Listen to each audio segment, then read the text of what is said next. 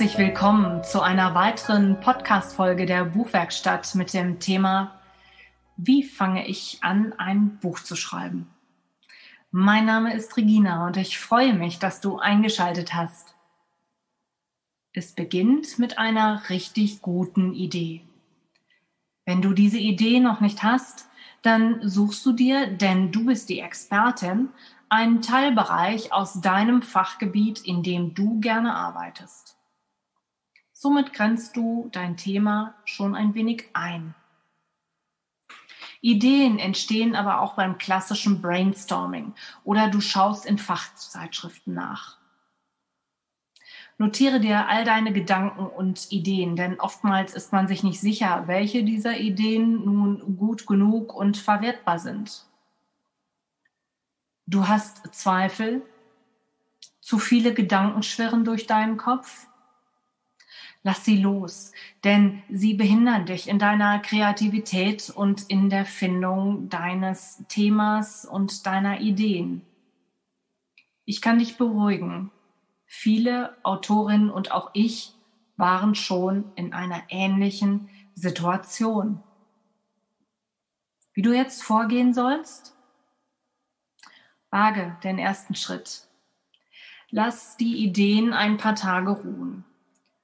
Gewinne Abstand, bevor du anfängst, sie zu sortieren. Alles, was dich nicht mehr interessiert, kann weg. Alles das, was dich aber beginnt zu beschäftigen, was dein Interesse wachhält und wofür dein Herz schlägt, das verfolge weiter. Letztlich wird dich eine Idee so begeistern, dein Herz bewegen, es entstehen weitere Gedanken und Einfälle, und dein Text nimmt Gestalt an. Sammel alle dir in den Sinn kommenden Gedanken zu deinem Text. Horch immer mal wieder in dich hinein, wie dir dein Text gefällt. Dein Gefühl und Gespür wird dich leiten. Lass deiner Kreativität freien Lauf, bevor es in die Phase Ordnung und Struktur schaffen übergeht. Zu Beginn dieser Phase fasse deinen Text in einem Satz zusammen, der die Kernaussage enthält.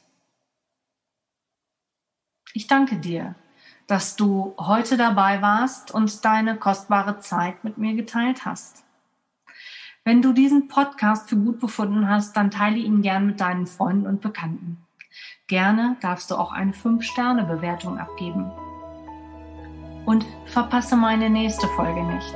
Ich habe eine Lyrikerin eingeladen, die über Nadel und Faden schreibt.